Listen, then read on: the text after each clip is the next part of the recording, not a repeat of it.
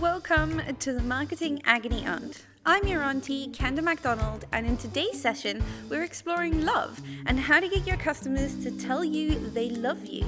Yes, the confusing, conflicting, and often totally unexplored realm of testimonials and reviews. So come on in, take a seat on the couch, grab a drink if you need some fortification, and let's get agonizing.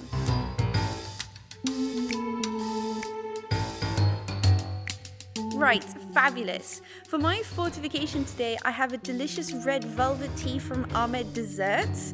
It's gorgeous and it tastes just like cake, which is amazing. And I thought it would be the perfect mix for talking about love. I'm not drinking gin today because unfortunately I have to drive, which is very sad. Um, so now, on to our letter from our hopeless romantic. Dear Kenda, Queen of Hearts and Marketing Automation. I'm just a girl standing in front of a customer asking them to love her and getting nowhere. How do I get my customers to tell me they love me? Okay, well, love is a little strong, but I want their reviews, their feedback, and well, yes, sometimes love. I know good reviews are more rare than bad ones, but what are we doing wrong? Are we not doing a good enough job? Are our customers not happy enough? Help me find the love I know we deserve. Yours truly, a hopeless romantic looking for customer love.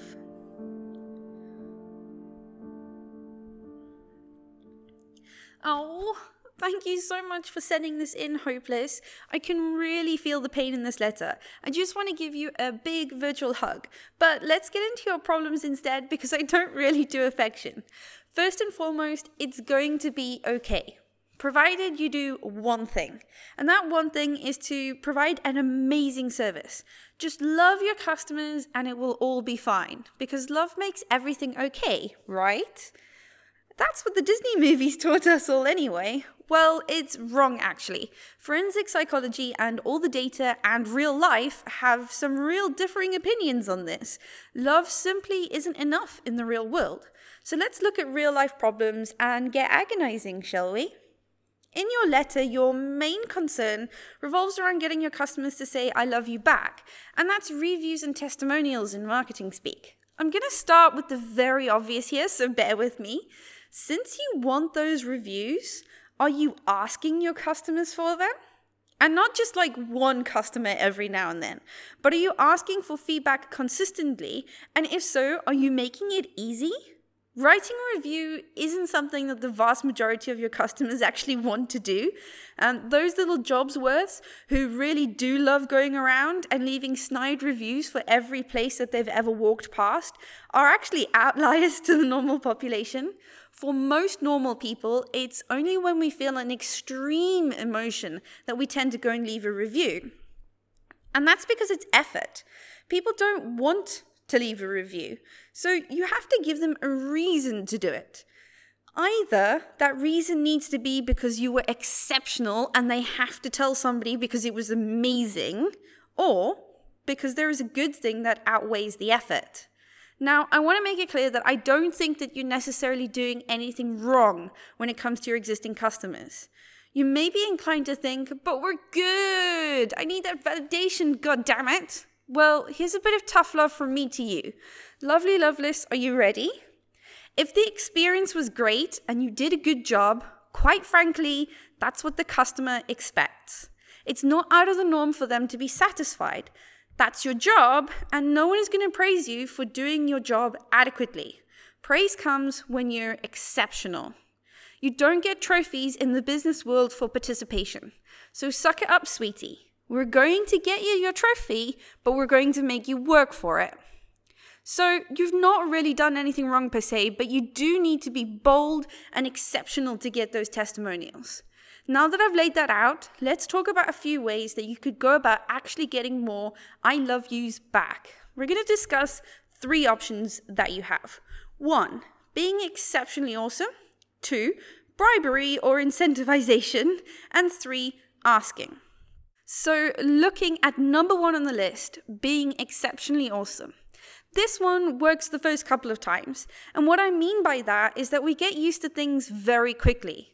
Once a consumer is used to getting something, they feel entitled to it, which means that it's no longer an exceptional experience, it's now the new normal. Getting into an exceptional battle means continually upping the ante for yourself and eventually just won't be feasible anymore. This is not to say that you don't need to provide an amazing experience every time. You completely, absolutely do. But it needs to be your normal. You simply cannot rely on it to be exceptional enough that you get unsolicited testimonials. Because those unsolicited reviews come about because the experience was so surprising that the customer just had to tell someone. And this kind of works both ways though. So either if it was shockingly bad, they feel like they have to tell people to warn them, or it was phenomenal and they have to share. So you should always work towards positively surprising your audience, but you can't rely on it to provide you with all the testimonials you need. So as a testimonial and review strategy, number one just isn't going to cut it for longevity. What you can do though is use it to get the ball rolling when you're first getting started. Strategies like this is how places like Zappos got known for customer experience. But Zappos still has to do a ton of other stuff to, to kind of keep up that status. So, on to number two bribery. This is just not a good option, okay? It's gross. If you have good customers, you'll put them off, and it makes everyone involved feel yucky. It is a tempting option though, um, but it's not true love. And true love is what you're after, right? Well, let's look at it this way. From the outside, when you see some like rich old dude that looks like a dried up shriveled blobfish with some stunning young supermodel on his arm, how does it make you feel? Do you look at them and think, oh my God, true love? No, no, you don't. It feels dishonest. Testimonials do have this kind of like amazing function, and their function is to inspire and provide that sort of social proof and validation. It's to make people go, oh, yeah, I do actually really want that, and other people have done it, and it was good, and it was great, and blah, blah, blah, blah, blah. That's what a testimonial's job is. If the reviewer's heart isn't in that testimonial, though, the testimonial will be a bit like, eh. And it's quite obvious to the outside. So don't do it, don't bribe. Instead, you can look at some ways to incentivize. Things like offering people a free sample and asking for an honest opinion on said sample. This means you're giving good reasons to get a review, but you want the truth. And the important thing here is that you don't only pay attention to or publish the good stuff. Utilize your negative reviews too break down why they didn't feel like it was the best thing ever and turn it into a positive. The least you will ever get out of a negative review is an opportunity to improve your service or products. And the most could be a raft of new customers who love the way that you responded to the negative review. Like loads of companies use free services and samples as an option to get some real life experience under their belt. And I really love this option because you can say to that person, I'd really like for you, um, I'd really like to do this for you at a super discount um, or for free provided you give me honest feedback and let me document and publish the process. It's all kinds of awesome, it's win win, and there's no bribery in sight. Okay, so number three, asking. This seems so obvious, but it can be so hard. And even if you are asking, it can feel really uncomfortable, and you may be getting like quite blah responses back. Things like, it was great. Yeah, it's just not ideal and not particularly inspiring, right? So let's talk about the best ways to ask, what to ask, and the specific questions you should be using and why. First and foremost, when you ask, you want to make sure that you're asking in the right way. You want your customers to feel special and validated. So before you ask, make sure that you actually check in and see how they're doing. If everything is fine, ask if you can help them in any way, and then ask if they would mind giving you a review or testimonial. This is super important. Because if they are not fine, now is your opportunity to fix things. Then ask for a testimonial and review. Because now you're a proper hero. You cared enough to fix it. Here's an example of doing this wrong. We live on a farm. We're the farmhouse on said farm, which is why it says farmhouse on our address. We know it can be a little confusing to deliver stuff to us, so there is a nice big sign as you come up the farm road that tells you where to go to deliver stuff to the farmhouse and where to go to deliver stuff to the farm. It is a cattle farm, and I don't really want bull sperm and that kind of stuff delivered to my house, thanks. Um, and also, when we're kind of filling uh, out the delivery forms, if the option is there, we will always put instructions on how to get to the house. Um, and we always tell people to Google it because Google Maps has the house in the correct place. And I don't know why I'm still surprised by this, but some people just can't fucking find us. And one company in particular is so unbelievably inept at this that they have failed to deliver seven shitting times to us. Seven, right? They still have a very important document of mine pertaining to my citizenship. They asked me a little while ago how they were doing, and of course, I told them. They did nothing about it, not a single sausage. They then asked me for a review, so I gave it to them, and now they're suddenly paying attention. Had they taken the opportunity to fix the issue between asking me how I was doing and the review, I probably would have been a big fan. Right now, I'm just super pissed off and I still don't have my document. And this is how most consumers feel when they're going through like a super automated process. They feel like they're just talking to they're talking to nothing. They're talking to a computer and it's just falling on deaf ears or or deaf circuit boards effectively. So ask first, action if you need to, and then ask for the review. Okay, so moving on, how to ask. The way you ask is vital. First, you need to look at the medium that you're asking it on. So, this is really specific to your audience and how they interact with you. Um, and sort of what they're comfortable with. If they are younger and they're comfortable with social media and websites, these are great options. But if they're older and don't really do much online, don't send them an email. Rather, call them and ask them. If they're happy to provide you with one, don't don't make them send it in via email. Send them a nice notepad and a pen with a ready addressed and stamped envelope to put it in. Um, and that just means that it's a really lovely, nice experience for them to go through. If your audience is comfortable with video, that is the gold standard. That's the jackpot for testimonials because you can always transcribe the audio from a video testimonial and put it on your site. But the video itself allows people to see the person giving the feedback and make an emotional connection, which is all kinds of awesome and what you want your testimonial to do. However, you go about collecting the actual testimonial itself, it needs to be as easy as possible. Because remember, they're doing you a favor, don't make it difficult.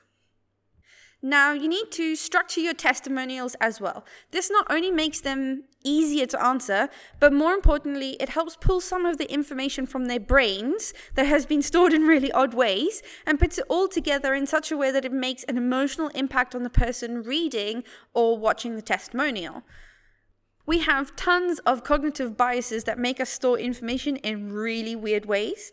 Uh, we also tend to edit and reinforce some memories after the fact. So while all of this is happening, some memories can become stronger, um, but we can also just lose details completely. Some details can get swapped with details from other memories, and sometimes we'll just fabricate entire things. Our brains are not cameras that record everything objectively either. We store memories differently based on how they were experienced. We also have no real choice but to discard specific information for generic information, which means we dirty what is happening with our stereotypes, our associations, and prejudices. What fun, right? Yeah, basically, you can't trust your memory at all thanks to biases like misattribution of memory, source confusion, implicit associations, stereotypical bias, prejudice, negativity bias, fading effect bias, and so, so many more. Seriously, the list is huge. I'm not going to read them all out to you. So, relying on a really unstructured testimonial is a big, big no no. With that in mind, here are some questions that you should ask. And these questions are designed specifically to give real and raw answers, ones that people can identify with. So please just steal them, right? Question number one What were your perceptions before you bought insert product here? Were you reluctant in any way? Question number two How did you feel as a result of going through or using insert product here? Question number three What specific results did you get as a result of insert product here? And question number four Is there anything else you want to add? So these really kind of pick out lots of bits from people's brains and they provide loads of information um, specifically for the person that is reading the testimonial. So these are golden questions and just use them, please. So, finally, make sure that this is something that happens for every customer. It should be a priority of yours.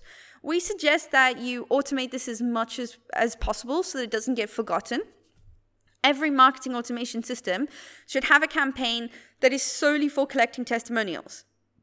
But equally, you need to make sure that you leave room for or flexibility for action when things go wrong so that you don't have the experience that I've been having with the stupid delivery company that shall not be named. Okay, so to recap, the basics to getting more reviews is ask, make it possible, make it easy, make it structured, and do it quickly and consistently. So, with all that covered, let's summarize and write back to our lovely looking for love.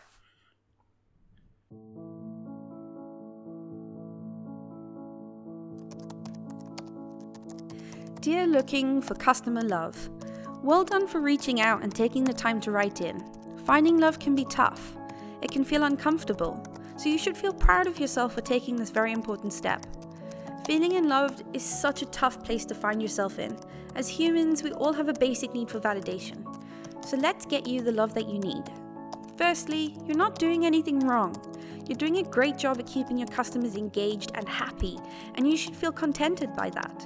Unfortunately, though, it's not enough to get those I love yous back.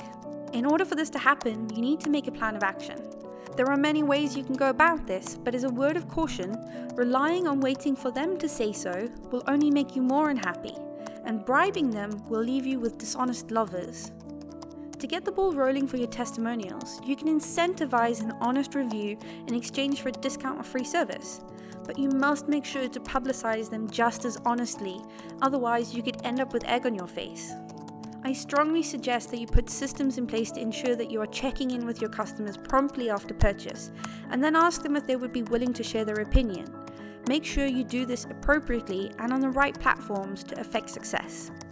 Then ensure that you are not falling foul of the faults in our brains by asking structured questions. With all this in mind, I prescribe that you automate this process and create an action plan that takes into consideration who your customers are, how they would most be comfortable with communicating with you, and how you could get a structured response back from them. Leave no lover behind. Remember, every great love story has a plan in it to unite the two main characters. Yours is no different.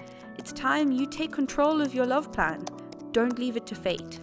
Sincerely, your marketing agony aunt. What a heartfelt letter from our lovely Loveless, and what a vital yet unloved topic to cover. Much agonizing in here. Thank you so much, Hopeless Romantic. If you'd like us to take a look at any of your problems, you can pop us an email at agony at automationninjas.com and we will keep you anonymous unless you want to share who you are. You can also contact us on all the social media options in the description. As a little love from us to you, if you implement what you learn in these podcasts and get successes and wins, let us know because we'd love to feature you.